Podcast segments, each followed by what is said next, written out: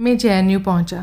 Professor Majumdar की बाबत मैंने दरियाफ्त किया तो मालूम पड़ा कि वो साढ़े नौ बजे यूनिवर्सिटी में पहुँचते थे, जबकि तब अभी साढ़े आठ बजे थे लेकिन साथ ही ये भी मालूम पड़ा कि उनके आवास यूनिवर्सिटी परिसर में ही था मैं उनके फ्लैट पर पहुँचा। प्रोफेसर साहब बहुत भले आदमी निकले मेरे से मुलाकात के मामले में न सिर्फ़ उन्होंने कोई हुज्जत ना की, बल्कि बड़ी मनुहार से मुझे चाय पेश की चाय पीते मैंने अपने आगमन का मंतव्य बयान किया।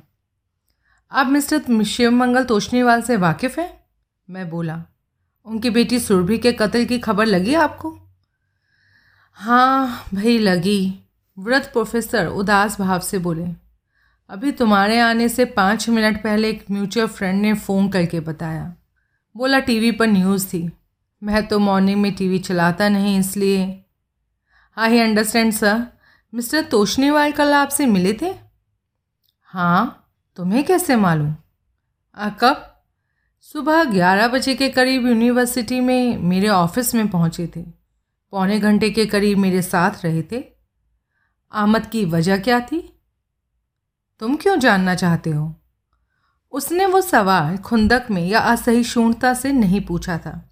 किशोरों जैसी उत्सुकता से पूछा था। सर जैसा कि मैंने अर्ज़ किया था कि मैं डिटेक्टिव हूँ और इस मर्डर केस पर काम कर रहा हूँ और मेरी तफ्तीश के दायरे में हथप्राण का पिता भी आता है। ये रूटीन पूछताछ है, आप जवाब नहीं भी देंगे तो मैं आप पर कोई दबाव नहीं डालूँगा। वेरी नोबल ऑफ़ यू नहीं, जवाब देने से मुझे कोई एतराज़ नहीं। ख़ासतौर से इसलिए भी क्योंकि मुझे यकीन है कि मिस्टर तोशनीवाल का अपनी बेटी की हौलनाक मौत से कोई लेना देना नहीं। इससे अच्छी बात ही क्या हो सकती है? तो क्या थी आमद की वजह? मिस्टर तोशनीवाल ड्रामा एंथुजियास्ट हैं। यहाँ जब किसी ड्रामे की तैयारी होती है तो वो तैयारी को सुपरवाइज करने के लिए, रिहर्सल में हेल्प करने के लिए गाएँ बहगाएँ आते रहते हैं। उनकी तरह उन कभी कभार उनका बेटा भी आता है और उनका बटलर भी आता है। बटलर? हाँ देवीलाल नाम है उसका। बेटे की तो होगी कोई वजह, लेकिन देवीलाल किस लिए? मिस्टर तोशनीवाल के सहायक के तौर पर थिएटरिकल मेकअप में स्टेज लाइटनिंग अरेंजमेंट्स में हेल्प की ज़रूरत होती है ना? वो हेल्प मिस्टर तोशनीवाल को बेटा या बटलर या ये दोनों ही मुहैया कराते थे। तो इन कामों का मिस्टर तोशनीवाल को ज्ञान है? व्यापक ज्ञान है और तजुर्बा भी बहुत है। तभी तो हमारे स्टूडेंट्स के बेनिफिट के लिए यहाँ आते हैं। आई सी कल वो दोनों भी आए थे? नहीं, कल नहीं। कल उनमें से कोई नहीं आया था। कल तो सिर्फ़ मिस्टर तोशनीवाल आए थे। कब से आ रहे हैं? तीन साल हो गए हैं। यहाँ के ड्रामा ग्रुप में उनकी भारी रुचि है। इसलिए उनका रोल डोनर का भी है। कई प्लेस का फाइनेंस कर चुके हैं। कई स्टूडेंट्स के लिए स्कॉलरशिप अनाउंस भी कर चुके हैं। क्या बात है? ऐसी दरिया दिली तो आज के ज़माने में दुर्लभ है। वो भी एक बिजनेसमैन की? भले आदमी हुए फिर तो। यस नो डाउट वैसे मिजाज के कैसे हैं? क्या मतलब? आ, मतलब वायलेंट टेम्पर रखते थे भड़काने वाला आपे से बाहर होने वाला। तुम्हारे सवाल की मंशा क्या है? कुछ कुछ मैं समझ तो पा रहा हूँ। फिर भी साफ़ बोलो, क्या है तुम्हारे मन में? एक्चुअली सर साफ़ बोलना ठीक नहीं होगा। क्यों? आप खफा हो जाएँगे, और जो मेहमान नवाजी मुझे हासिल है, उससे महरूम कर देंगे। ऐसा नहीं होगा। Do I have your word sir yes वो कत्ल कर सकते हैं? ये नाजायज़ सवाल है। वो क्या? हालात के हवाले कोई भी कत्ल कर सकता है। मैं भी, तुम भी, कोई भी। ऐसी बेश ऐसी बेशुमार मिसालें हैं, जबकि मक्खी ना मार सकने के काबिल किसी शख्स ने हालात के हवाले होकर खून से हाथ रंगे। हाथ के हवाले होकर ना मिजाज के बारे में क्या कहते हैं? जैसे मेरा मिजाज लड़कपन से आशिकाना है, वैसे मिस्टर तोशनीवाल का मिजाज कातिलाना लगा था आपको कभी? बुजुर्गवार ने हैरानी से मेरी तरफ़ देखा। मैं फिर कठिन स्वर में बोले मिस्टर तोशनीवाल जैसे कला प्रेमी शख्स की कल्पना बतौर कातिल मैं कर नहीं सकता। यह ज़रूर नहीं कर सकते होंगे लेकिन इस ज, एक जनरल बात मैं आपसे पूछ रहा हूँ। उनके मिजाज की आपने क्या रीडिंग की थी? In general? हाँ। हाँ। देखो भाई तोशनीवाल सेल्फ मेड मैन है। जिस ऊँचे मुकाम पर वो इस घड़ी है उस पर वो खुद अपनी मेहनत से अपनी मशक्क़त से पहुँचा है। इसलिए अपनी हस्ती का अपनी हैसियत का उसे बड़ा मान है बड़ा गुमान है। और इसी वजह से मिजाजी भी है। आई I मीन mean, टोका टाकी से दखल अंदाजी से भड़कता है। भड़कता है तो ऐसी बेजा हरकत भी कर बैठता है जो उस जैसे बड़े बाहैसियत बा रसूख आदमी को नहीं करनी चाहिए। मसलन पिछली बार रिहर्सल में एक लड़का बार बार गलती कर रहा था तो उसे थप्पड़ मार दिया। But this only is bad behaviour irresponsible behaviour not homicidal behaviour you understand my point I think I do मेरी स्टडी ये कहती है कि बदमिजाजी के तीन रंग होते हैं। पहला भड़काओ माचिस की तीली जलाओ तो लपट एकदम उठती है। और फिर खुद ही मध्यम पड़ जाती है, बुझकर ख़त्म हो जाती है। पहला रंग ऐसा ही होता है। आदमी एकदम भड़कता है। यूँ मन का गुबार निकाल लेता है तो फिर एकदम शांत भी हो जाता है। नो? Yes yes. फिर मैंने जल्दी से जोड़ा। सर, दूसरा? दूसरा, विस्फोटक। इसको तुम पहले रंग का मैनी टाइम्स मैग्नीफाइड वर्जन कह सकते हो। इसमें आदमी की ज़ुबान भी जहर उगलती है और वो मरने मारने पर भी उतारू आता है। यानी जो सामने पड़ जाए, विवेक खोकर उस पर हाथ उठा बैठता है। यूँ आपे से बाहर होकर ज़रूरी नहीं वो मारता ही है, बल्कि मार खाता भी है। क्योंकि उसके विवेक पर पर्दा पड़ा होता है ना, इसलिए जो करता है अंजाम से बेखबर होकर और बेखतर होकर करता है। समझे मेरी बात? जी, बिल्कुल। और तीसरा रंग पहले दोनों रंगों की चरम सीमा होता है। इसमें आदमी की पार्श्व प्रवृत्ति प्रबल हो जाती है। उसके भीतर का जानवर जाग जाता है और खुरेंजी और प्रतिकार के सिवाय उसे कुछ नहीं सूझता। जो लोग कत्ल की, खून खराबे की वारदातों को अंजाम देते हैं, वो तकरीबन ऐसे ही होते हैं, जिन्हें कि अपने किए का कोई पश्चाताप नहीं होता, क्योंकि ढिटाई में जिद में और कम अकली में विवेकहीनता में समझते हैं जो किया ठीक किया। फांसी के फंदे तक पहुँच जाते हैं, लेकिन मजाल है अपनी करतूत पर पछता कर दिखाएँ। वेरी वेल सेट सर बहुत उम्दा तरीके से आपने बदमिजाजी को बयान किया। अब ये बताइए in your considered opinion mister Toshniwal किस कैटेगरी में आते हैं? फ़र्स्ट में। यानी भड़कते हैं, लेकिन शांत हो जाते हैं। हाँ ऐसा तो हर कोई होता है। हर कोई नहीं तो तकरीबन हर कोई हम्म, होता ही है। यू सेड इट सर और पूछो क्या पूछना चाहते हो? कुछ नहीं जनाब मैं और तो बस चाय का और सहयोग का शुक्रिया अदा करना चाहता हूँ। You are welcome thank you sir मैं भीकाजी कामा प्लेस पहुँचा जहाँ की तोशनीवाल एंटरप्राइजेस का ऑफ़िस था। जैसा कि मुझे अपेक्षा थी, ऑफ़िस में तोशनीवाल नहीं था। बाजरी रिसेप्शनिस्ट हसीन, मैं उसकी प्राइवेट सेक्रेटरी तक पहुँचा, जो कि हसीन तरीन निकली। इतनी कि चेहरे से नज़र हटाने पर भी हट नहीं रही थी। पता नहीं उसका एफ़ टी बी मटीरियल होना इत्तेफाक था, या तोशनीवाल इंटरप्राइजेज में नौकरी पाने की वो प्राइम क्वालिफिकेशन थी। रिसेप्शन से मुझे मालूम हुआ था कि उसका नाम शिल्पी तायल था। और जो आपके लवर ऑफ़ ब्यूटी खादिम के दिल पर लेज़र बीम से एच हो गया था। शिल्पी तायल नाम के उस आँख के गोले की उम्र का मेरा अंदाज़ा छब्बीस सत्ताईस का था, लेकिन कमोबेशी सरासर मुमकिन थी। वो बैठी हुई थी और फिर भी फुट की गदन बता रही थी कि खूब लंबी थी। उसके चेहरे पर हर तरह का मेकअप था, जो कि इतनी दशता से किया गया था कि आसानी से मालूम ही नहीं पड़ता था कि लिपि पुती थी। सवाए माथे पर लगी हरी रिपीट हरी बिंदी की। वजह शायद यही थी कि शायद उसकी पोशाक हरी थी। हकीकतन वो बिंदी नाम को ही थी, असल में बिदा था, पेप्सी की बोतल के ढक्कन के साइज़ का। विज्ञप्ति थी कैनी बॉल्स के लिए, वो निरामिष भोजन थी। भोजन तो बराबर थी, बस चलता तो वही हजम कर जाता डका न लेता। हो गया? वो विनोदपूर्ण भाव से बोली। क्या? रसपान। बोनी कर ली है अप्रूवल का ठप्पा जड़ लिया है आगे देखेंगे। वो दांतों में निचले होठ दबा कर हँसी। देखेंगे ना? मैं आशापूर्ण स्वर में बोला हम्म, देखेंगे।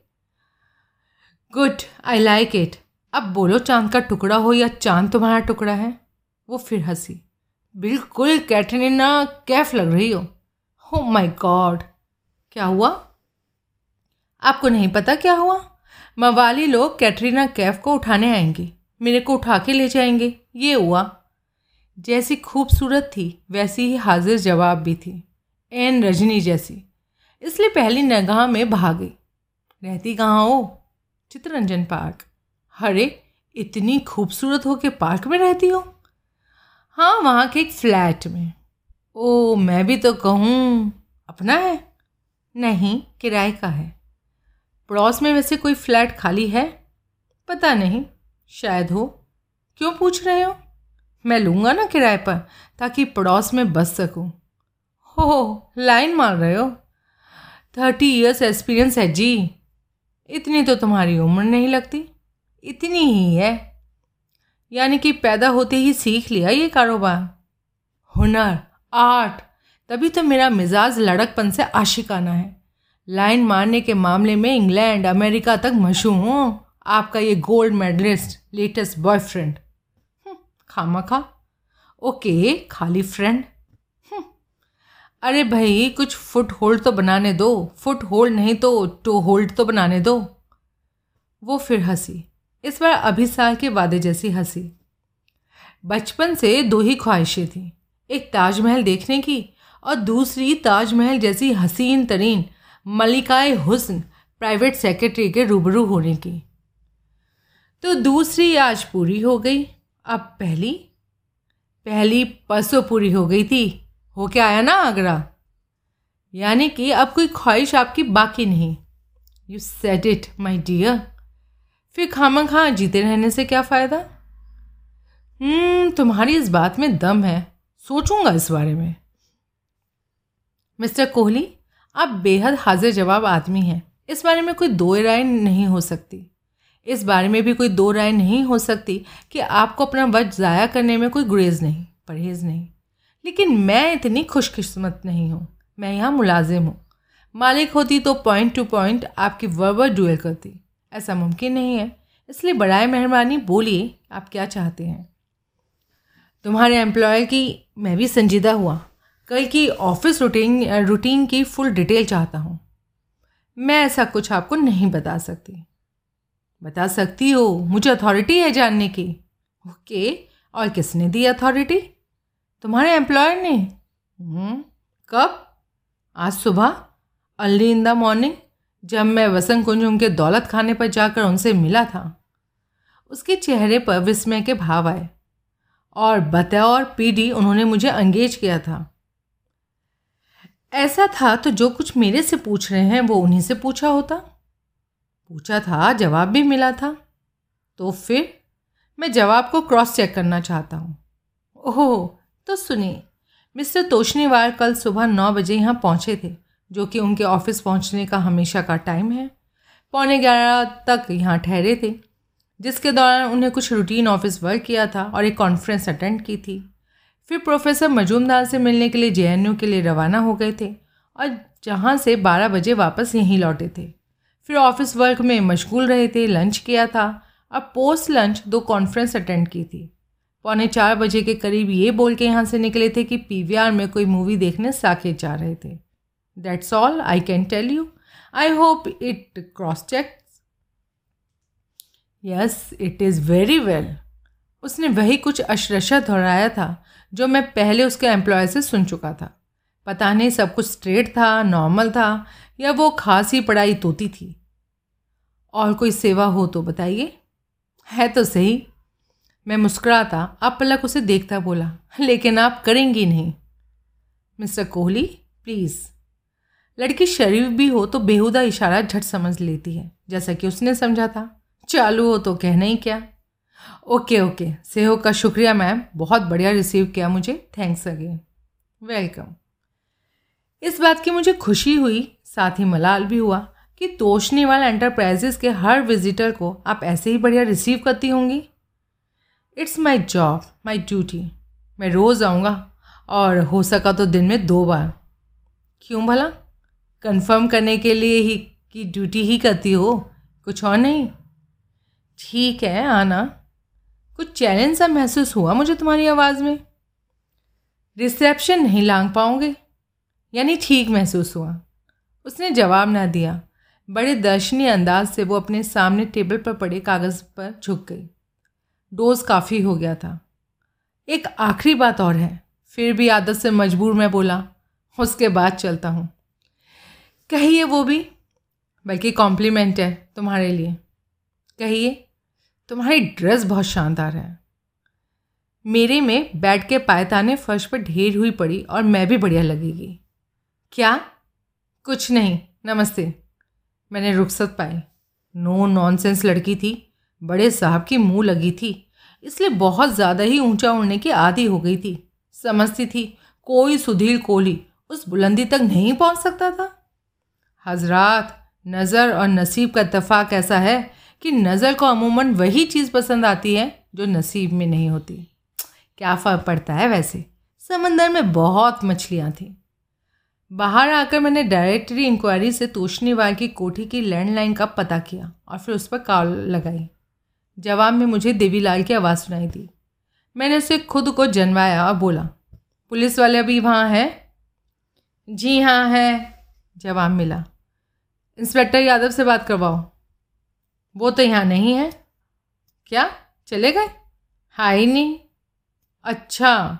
और सब इंस्पेक्टर गिरीश तोमर, जो मेरे सामने वहाँ पहुँचा था, वो हैं। उन्हीं से बात करवाओ। तोमर लाइन पर आया। क्या बात है भाई? यादव साहब नहीं पहुँचे? मैं बोला। और पहुँचेंगे भी नहीं। अप्रत्याशित जवाब मिला। वजह? एक और कत्ल हो गया है। मुझे कोई हैरानी नहीं हुई। ऐसे ही तो दिल्ली रेप्स और मर्डर्स की राजधानी मशहूर नहीं थी। ऐसे ही तो दिल्ली का दूसरा नाम मौका वारदात नहीं था। कहाँ? मैं बोला, सिद्धार्थ एंक्लेव में। वो कहाँ है?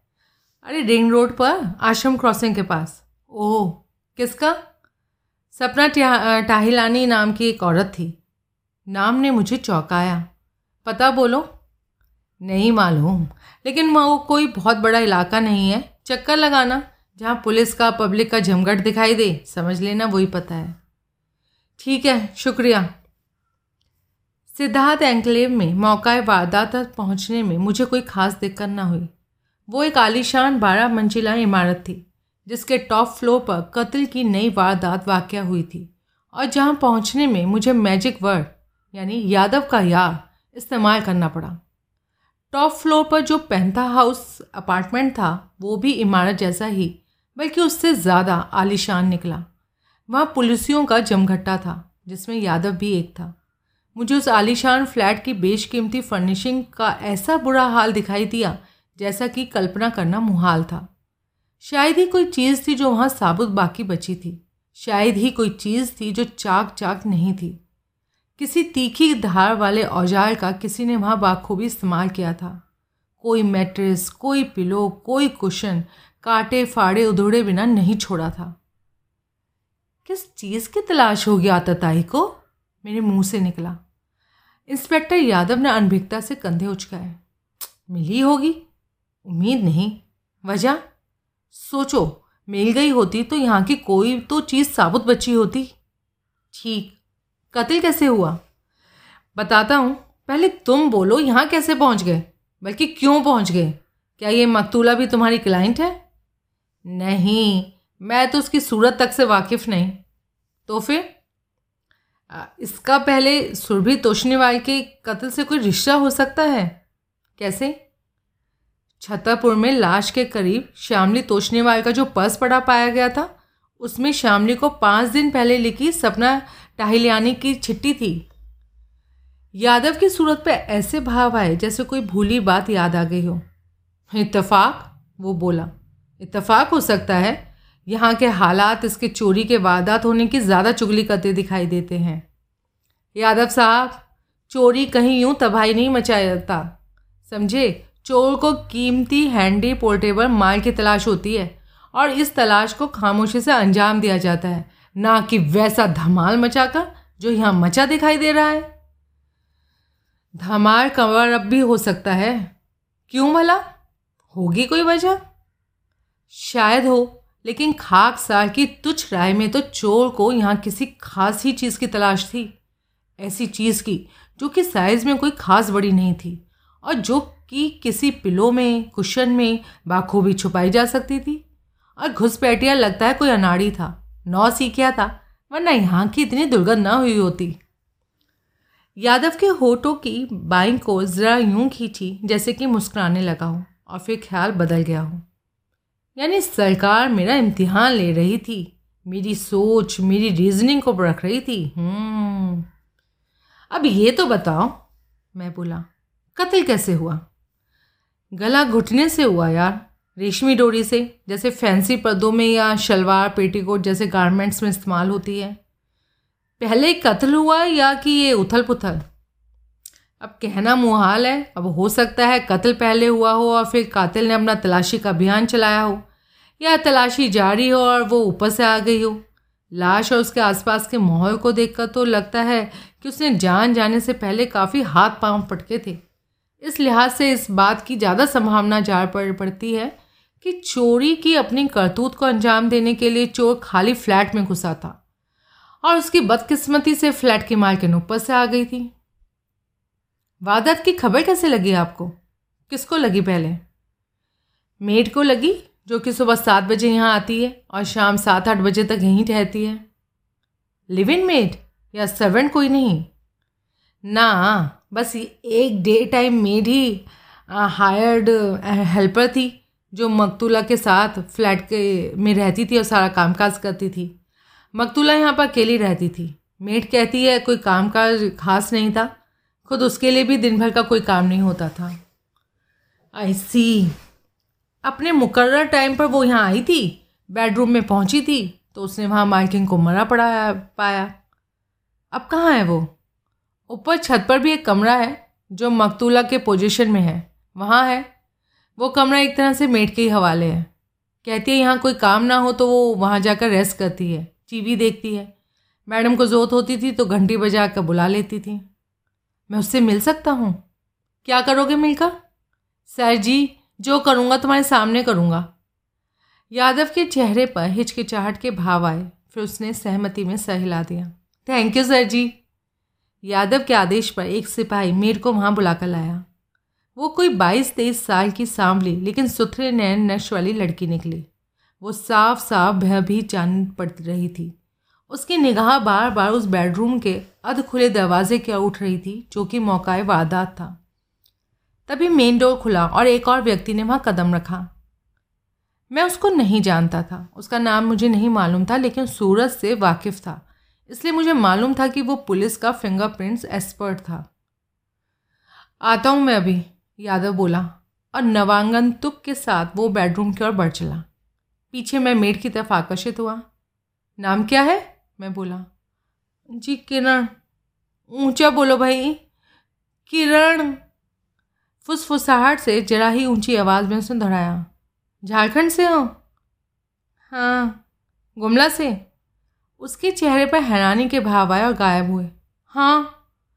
जैसे केरल नर्स मैन्युफैक्चरिंग स्टेट थी, झारखंड खासतौर से गुमला, मेड स्टेट थी।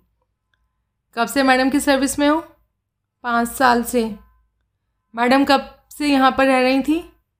पाँच साल से। यानी जब से मैडम यहाँ आकर बसी थी, तभी से तुम्हारा उनका साथ था?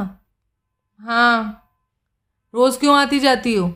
जब ऊपर एक स्पेयर अलग कमरा है तो मैडम ने कभी नहीं कहा यहीं रहो? कहा, लेकिन ज़िद न की, शर्त ना लगाई। मैं करीबी अपनी मौसी के साथ रहती हूँ। मेरे को वहाँ वहाँ ज़्यादा अच्छा लगता है।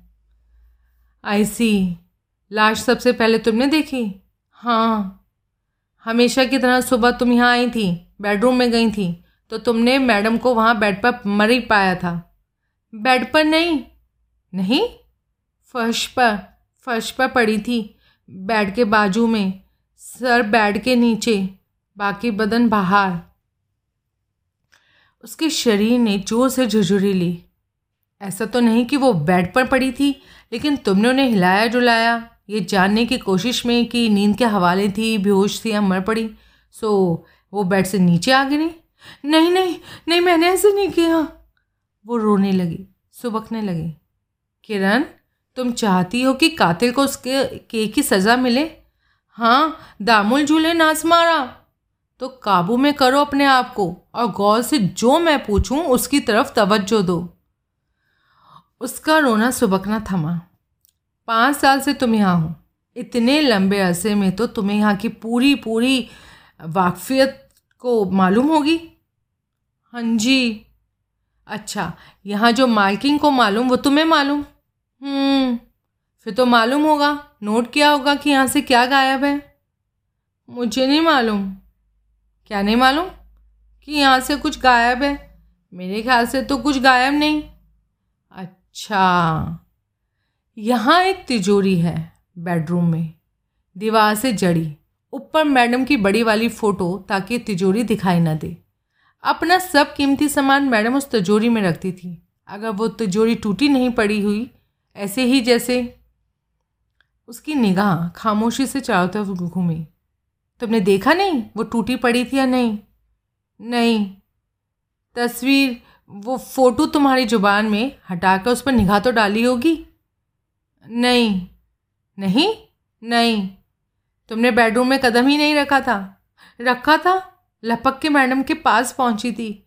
क्योंकि पहले मैंने यही समझा था कि मैडम सोते में बेड से नीचे आ गिरी थी और बेहोश पड़ी थी।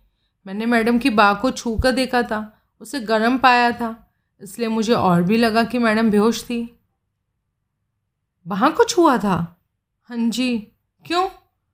वो मैं मैडम को उठाकर वापस बेड पर लिटाना चाहती थी ना, लेकिन जब झुकी तो मुझे मैडम की गर्दन दिखाई दी और और और गर्दन से लिपटी डोरी दिखाई दी। हलक से बाहर निकली, काली पड़ गई, फूल गई ज़ुबान दिखाई दी। देवा देवा रे। उसका शरीर पत्ते की तरह सर से पाँव तक कांपा। मेरे को जाने दो साहब, नहीं तो मैं भी दरी गई, ढेर, ख़त्म, मुझे जाने दो। ठीक है ठीक है।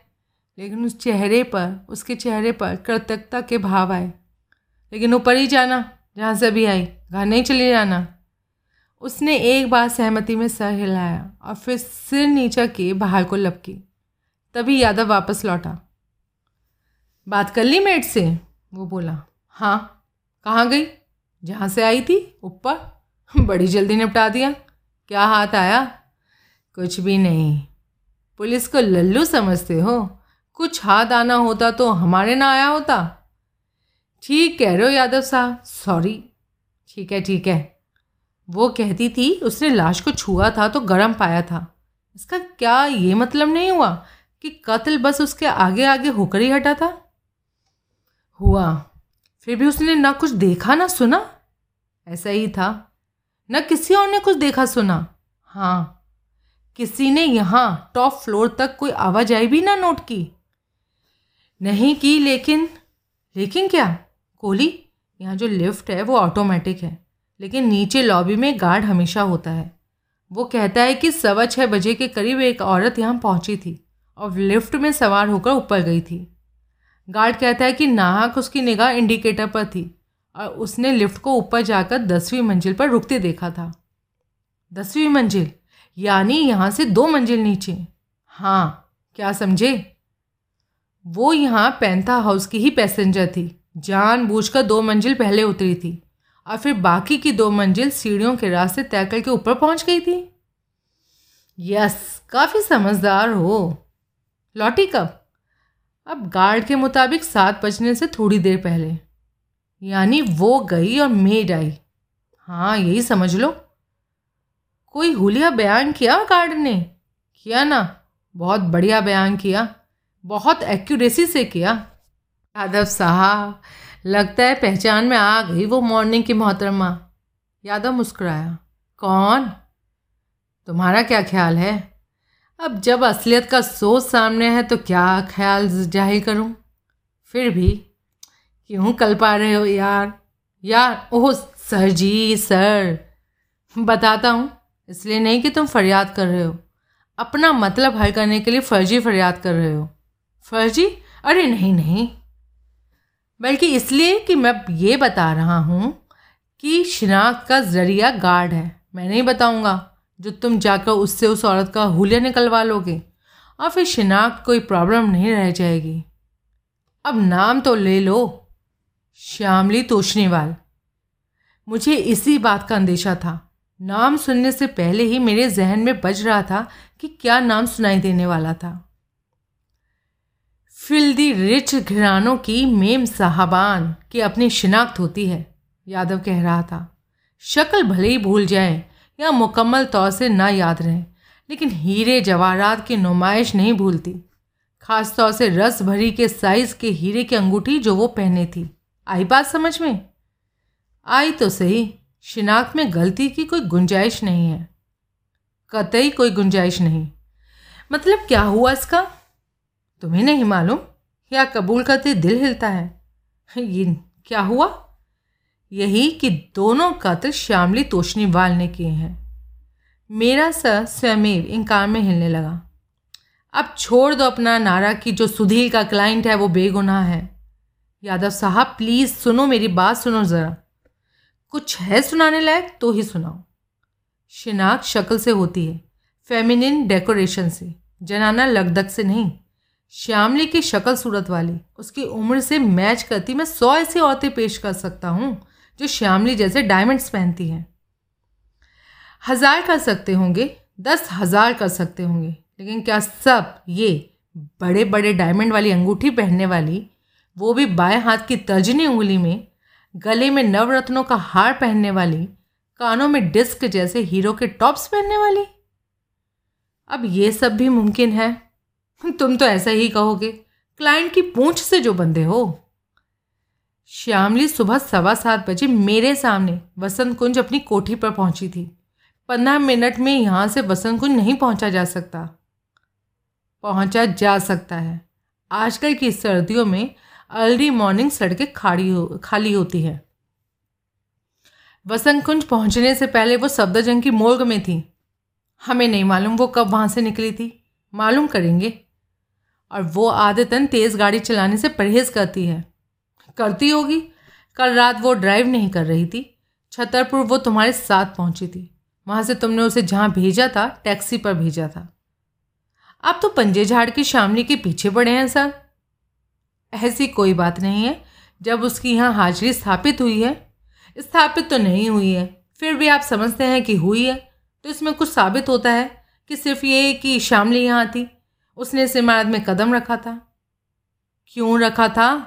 मॉर्निंग वॉक को निकली भटक गई थी क्या? मैंने बेचैनी से पहलू बदला। आ, मैं सिगरेट पी सकता हूँ? नहीं। मुँह बंद रखने का कोई और तरीका सोचो। और तरीका? सोच ही लोगे। आखिर टॉप के हरामी हो दिल्ली शहर के? वो तो मैं हूँ बराबर। आदमी का बच्चा हो तो टॉप का हो, वरना ना हो। मैं तुम्हें टोक नहीं रहा, कोहली, क्योंकि दिख रहा है कि आजू बाजू की बातें करके झेप मिटा रहे हो। श्यामली यहाँ आई हो सकती है? शुक्र है। लेकिन ये भी तो हो सकता है कि यहाँ उसने वही नज़ारा किया हो जो कि मेरी ने किया। क्या कहने? और इसी वजह से उल्टे पाँव वापस लौट गई कोहली पैंतालीस मिनट का वक्फा है उसकी आवाजाही के बीच। इसको उल्टे पाँव लौटना बोलते हो?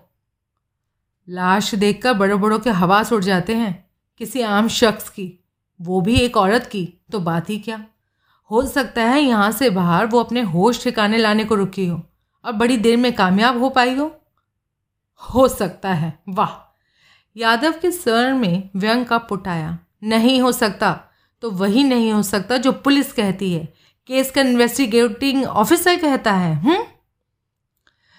यहाँ तक पहुँचने का लिफ्ट के अलावा कोई रास्ता नहीं है? सीढ़ियाँ हैं ना? मैंने उनको लिफ्ट में शामिल करके सवाल किया था। लिफ्ट होगी तो सीढ़ियाँ तो होंगी ही। फायर एस्केप है। यहाँ तक पहुँचता? क्या मूर्खों जैसे सवाल हैं? और क्या रास्ते में ख़त्म हो जाएगा? फिर मकसद क्या रह जाएगा फायर एस्केप का? लॉबी में कोई गार्ड की निगाहों में आए बिना यहाँ कदम रख सकता है। नहीं रख सकता। क्यों नहीं? गार्ड हर वक्त लॉबी में होता है। उससे कोई रिलीवर हासिल है? नहीं। तो फिर हर वक्त कोई माई का लाल अपने ठिकाने पर नहीं हो सकता। मैं बहस नहीं करना चाहता।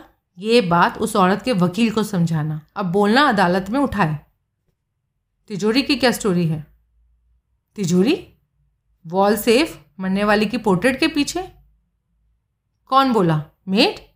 हाँ। गलती की मैंने तुम्हें, उसके साथ अकेला छोड़कर क्या स्टोरी है? वॉल सेफ़ है और क्या? क्या बरामद हुआ? कुछ नहीं। वजह? खुल नहीं पा रही। काफ़ी कोशिश कर चुके हैं। हाई क्वालिटी आइटम है इम्पोर्टेड कोई स्पेशलिस्ट ही खोल सकता है। अभी मिला नहीं। पुलिस के महकमे में तो होगा नहीं। बकवास ना करो। पुलिस का काम मौका लगे तो तिजोरी साफ़ करना है, तिजोरी तोड़ना नहीं है। होता तो इस कैटेगरी में महकमे में बाकायदा वैकेंसी होती। कोहली शटअप सॉरी बहरहाल तलाश जारी है। हाँ कामयाबी की कोई उम्मीद? उसने संजीदगी से इस इनकार में सर हिलाया कौन अपनी ज़बान कबूल करेगा? फिर बोला कि वो तिजोरी तोड़ है सेफ़ बस्टर है वो भी पुलिस के सामने। फिर भी कोशिश जारी है। हाँ मालूम पड़ा है जामा मस्जिद के इलाके में ऐसे उस्ताद मिलते हैं। पता कर रहे हैं फिर भी। आ, इस मामले में मैं कुछ मदद करूँ तो? तुम तुम मदद करो। तुम चब की कॉम्बिनेशन सेफ़ खोल सकते हो? मैं मैं सोडे की बोतल के अलावा कुछ नहीं खोल सकता। लेकिन एक ऐसे शख्स से वाकिफ़ हूँ जो खोल सकता है। जबकि की वॉल सेफ़ मौका दो खिदमत का। कोई भी सेफ़ वॉल्ट, भले ही रिज़र्व बैंक का हो। बड़ा बोल बोल रहे हो तुम। अरे आप एक बार मौका तो दीजिए, फिर फैसला करना कि बोल बड़ा है कि छोटा कि सच्चा। कौन है? हुनरमंद शख्स है, किसी वजह से मेरा एहसास मानता है, इसलिए मेरे एक इशारे पर दौड़ा आएगा। अरे नाम बोलो। नाम का कोई रोल नहीं यादव साहब काम का रोल है। फिर भी बोलो। इमरान डिप्टी वो चोर सेंधमार सजा याफ्ता मुजरिम मैं खामोश रहा। वो तो मैंने सुना था मुंबई शिफ्ट कर गया था। यही है। लौट आया। आ, कभी गया ही नहीं था। कमाल है। तीन साल पहले सुना था कि छोड़ गया दिल्ली हमेशा के लिए। पट्टा गया ही नहीं। फिर भी पुलिस को खबर नहीं लगी। मुखबिरों को, खबरियों को कसब करारा। वो आ जाएगा यहाँ? मेरे बुलाने पर तो ज़रूर। अब पुलिस के सामने वाला, पुलिस के सामने वॉल सेफ़ खोल के दिखाएगा।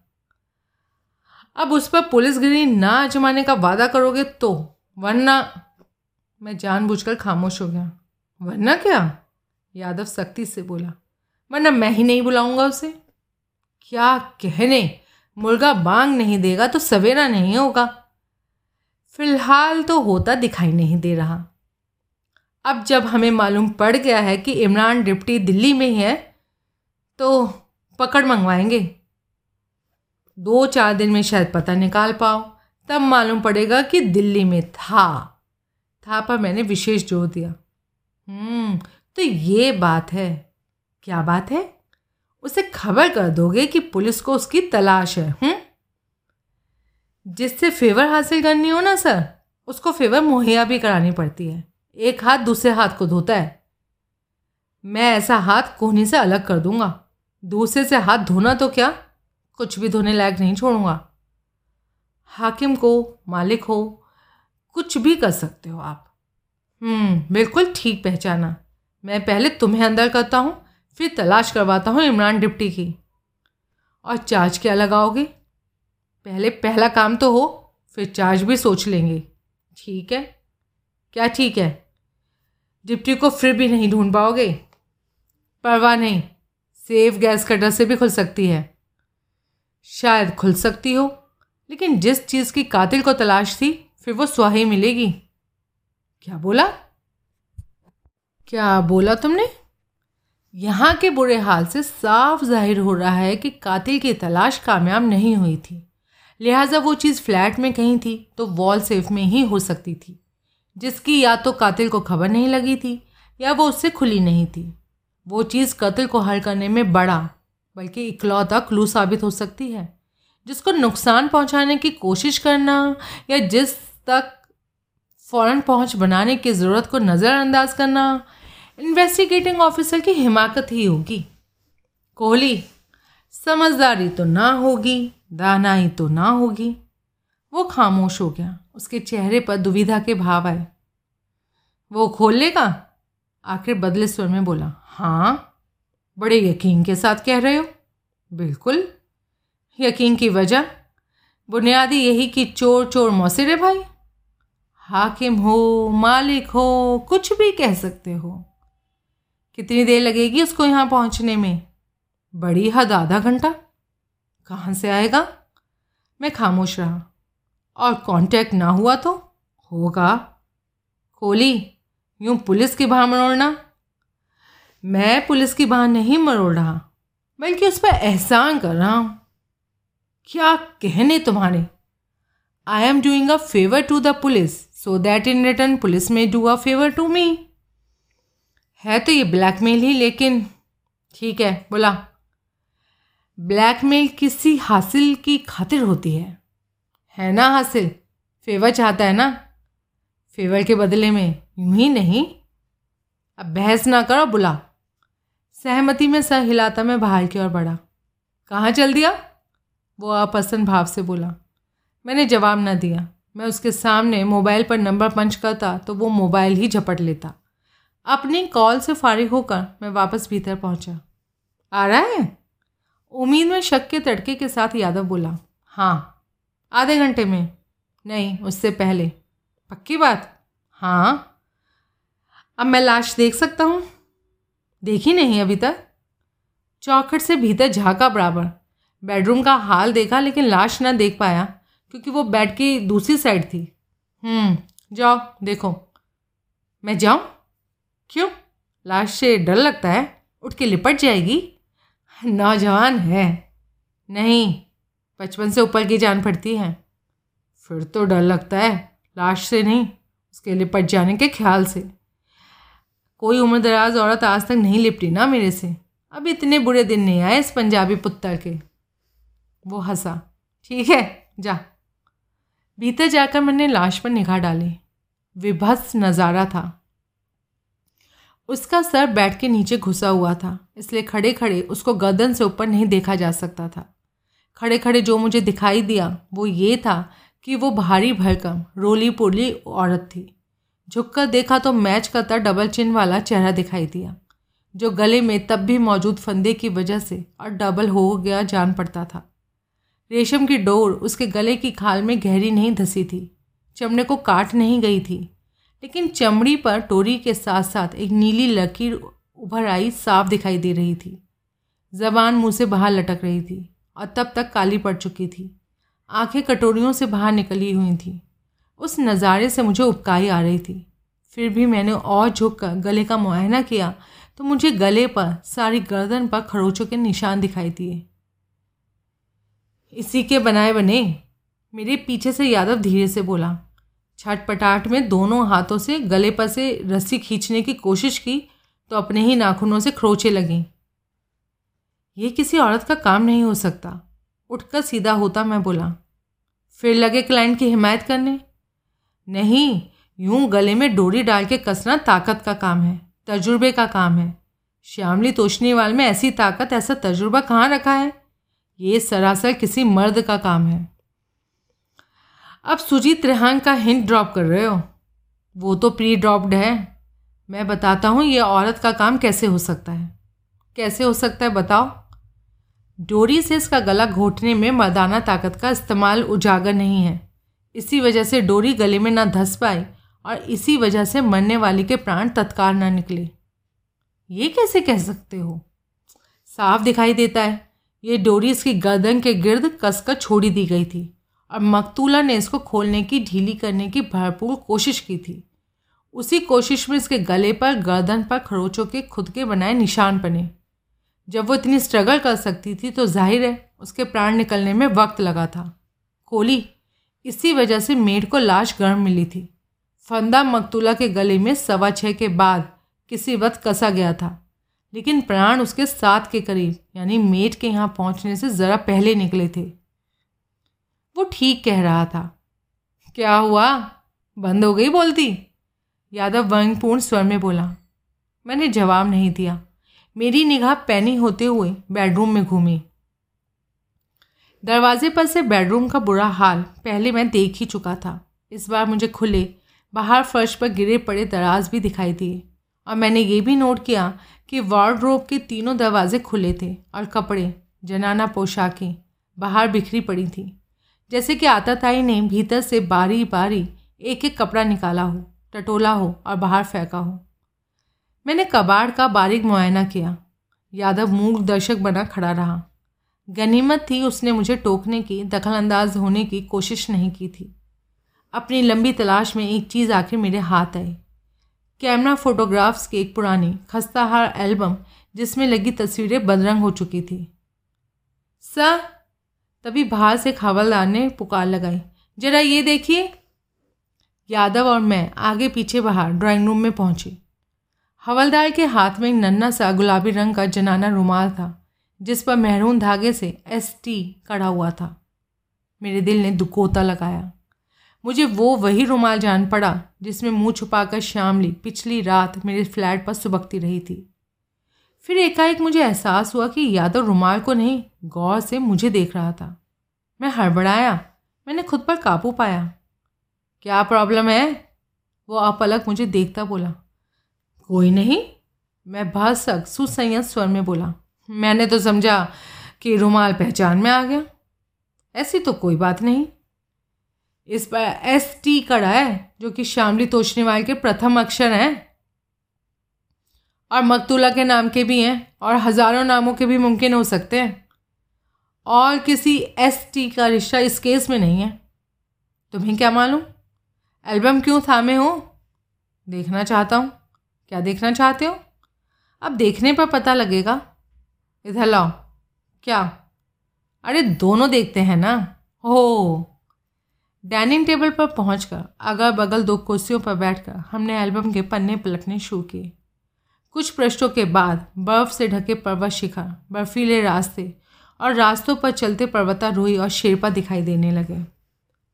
नेपाल की तस्वीरें लगती है मैं धीरे से बोला। दिख रहा है मेरे को? यादव भुनभुनाया। हम्म, लेकिन किस काम की? मैं क्या जवाब देता? तस्वीरें नेपाल की हैं। इतने से तो एल्बम की मार्किंग का रिश्ता पहले मर्डर से या सुजीत रेहान से या शिव मंगल तोशनीवाल से नहीं जुड़ पाता। श्यामली से पहले से जुड़ा हुआ है। क्या बोला? मकतूला श्यामली को चिट्ठी लिखती थी। मोबाइल, एसएमएस, ईमेल के ज़माने में चिट्ठी लिखती थी। तो क्या हुआ? इतना बड़ा डाक का महकमा चलता है तो लिखते ही है ना लोग बाग चिट्ठी। शौक से लिखती हो मकतूला भी, लेकिन मैं कुछ और कह रहा हूँ। क्या? और क्या कह रहे हो? बाजरिया छिट्टी मकतूला का रिश्ता श्यामली से जुड़ा है ना। सो श्यामली को जानती थी तो हस्बैंड को नहीं जानती होगी। जानती होगी लेकिन मैं सामूहिक बात कर रहा था। नेपाल के कॉन्टेस्ट में बात कर रहा था। सुजीत तिरहन का वजूद बाईस साल पहले था। बाईस साल पहले भी वो तोशनीवाल पति पत्नी से वाकिफ़ थी। ये स्थापित होता नहीं दिखाई दे रहा। अभी बहुत पेज बाकी हैं शायद आगे दिखाई दें। हम्म, उम्मीद तो नहीं। मैं खामोशी से पन्ने पलटता रहा। एल्बम के एक पृष्ठ पर मैं ठिठका। उस पर तीन तस्वीरें लगी हुई थी। ये, मैं तनिक उत्तेजित भाव से बोला, बीच वाली तस्वीर देखो। क्या है? बहुत कुछ है, बल्कि सारा कुछ है। जो रिश्ता ढूंढ रहे थे, वो है। देखो। उसने गौर से तस्वीर को देखा और तत्काल संजीदा हुआ। तस्वीर में दो महिलाएँ एक दूसरे को बर्फ़ के गोले मार रही थी। बैकग्राउंड में बर्फ़ से ढकी पहाड़ी चोटियों के अलावा कुछ दिखाई नहीं दे रहा था। तस्वीर बहुत पुरानी थी। उन दोनों महिलाओं की जवानी की थी। फिर भी दोनों उसमें साफ़ पहचानी जा रही थी। एक भीतर बेडरूम में मरी पड़ी थी और दूसरी श्यामली थी।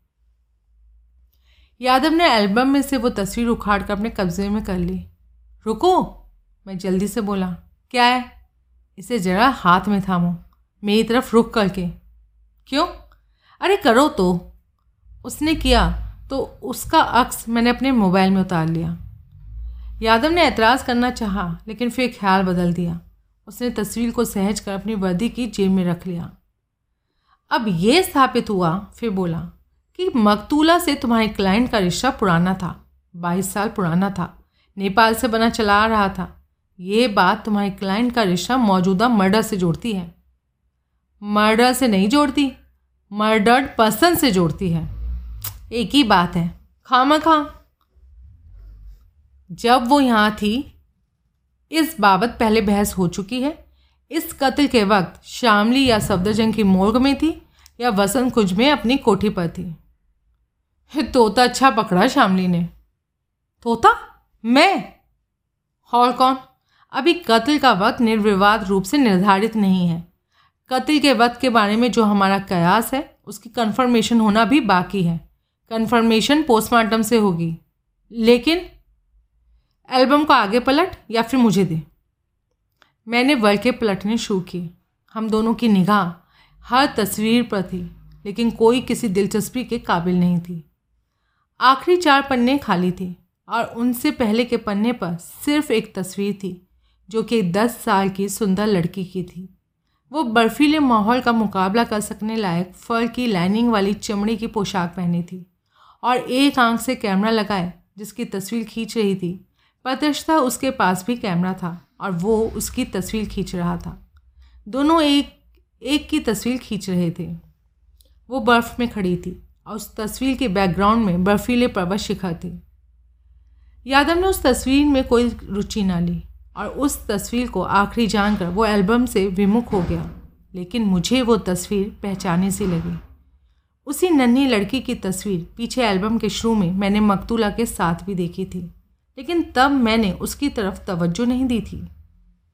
तभी मेन डोर खुलने लगा और यादव की निगाह उधर गई। अपने मोबाइल से मैंने एल्बम के उस ब्रश की फ़ोटो खींची और फिर जल्दी से वो पहली तस्वीर तलाश करके उसकी भी फ़ोटो खींची। फिर मैंने यादव की निगाहों का अनुसरण किया। मेन डोर से इमरान डिप्टी भीतर दाखिल हो रहा था। इमरान डिप्टी, एक बहुत ही आकर्षक व्यक्तित्व वाला, उम्र में कोई पैंतीस साल का, हसमुख व्यक्ति था, जो आदतन सजा धजा रहता था। और वॉल्ट बस्टर लगने की जगह, किसी बड़ी कंपनी का बिज़नेस एग्जीक्यूटिव जान पड़ता था। किसी बात में उसका व्यक्तित्व मात खा गया था तो वो उसका कद था, जिसकी कसर वो एक्स्ट्रा हाई हील्स पहनकर पूरी करता था। कोई बात उसकी असलियत की पोल खोलती थी तो वो उसका लहजा और ख़ास ओल्ड दिल्ली वाली जबान थी। उस घड़ी वो टाइट जीन्स गोल गले की स्कीवी और चमड़े की जैकेट पहने था और सर्फ पर और सिर पर चमड़े की गोल्फ कैप पहने था। वो काली पोशाक, उसके सुथरे नए नश और गोरी रंगत के साथ ऐसी फब रही थी जैसे कि फ़िल्म स्टार सरीखा जान पड़ता था। उसने मेरा अभिवादन किया और फिर ख़ास मुसाहिबी ज़ुबान से, यादव से संबोधित हुआ। आदाब अर्ज़ है हुजूर। यादव ने सहमति में सर हिलाकर आदाब कबूल किया। मेरे को नहीं मालूम था। हुजूर भी इधर जलवा अफरोज थे वरना। वरना क्या? यादव सख्त लहजे में बोला मैं नहीं आने का था। कोहली के कहने पर भी हाँ हाँ अब इतनी बड़ी गुस्ताखी तो खाकसा नहीं कर सकता था। इनका हुक्म तो खादिम के सर माथे है हमेशा। लेकिन उसने शिकायत करती निगाह से मेरी तरफ़ देखा। जनाब बोलना तो था कि सरकार की हाजिरी थी। आ, मेरे ख्याल से मैंने बोला था नहीं बोला था जनाब। फिर तो सॉरी यार। कोई मुजायका नहीं जनाब। बोला होता तो यादव से घूरता बोला। ना आता। बराबर आता हजूर। सर के बल आता। लेकिन होशियार, खबरदार होकर आता। अब बस का। हुक्म सर माते हजूर। अब खिदमत फरमाइए नाचीज़ के वास्ते। हम बेडरूम में पहुँचे। वहाँ यादव ने दीवार पर से मकतूला की तस्वीर हटाकर एक और रखी। वॉल सेफ़ देखी? मैं बोला, देखी। अब नाबीना तो मैं हूँ नहीं, जनाब। काली कमली वाले के करम से। खोल सकते हो? उसने गौर से संजीदगी से पार की निगाह से सेफ़ को देखा। कॉम्बिनेशन सेफ़ है? है कॉम्बिनेशन? इमरान भाई, कॉम्बिनेशन होता तो तुम्हारे को बुलाते? नहीं है। इस सेफ़ का खुलना बहुत ज़रूरी है और ये काम अभी करना है। ये ये तो गैर कानूनी काम है। छुपी निगाह से यादव की ओर देखता वो बोला, मैं कैसे कर सकता हूँ? करना चाहूँ तो भी कैसे कर सकता हूँ? नप नहीं जाऊँगा। नप नहीं चुका तू पहले? यादव सख्ती से बोला, और इसी वजह से तीन साल जेल में काटे। इतनी जल्दी भूल गया? नाजायज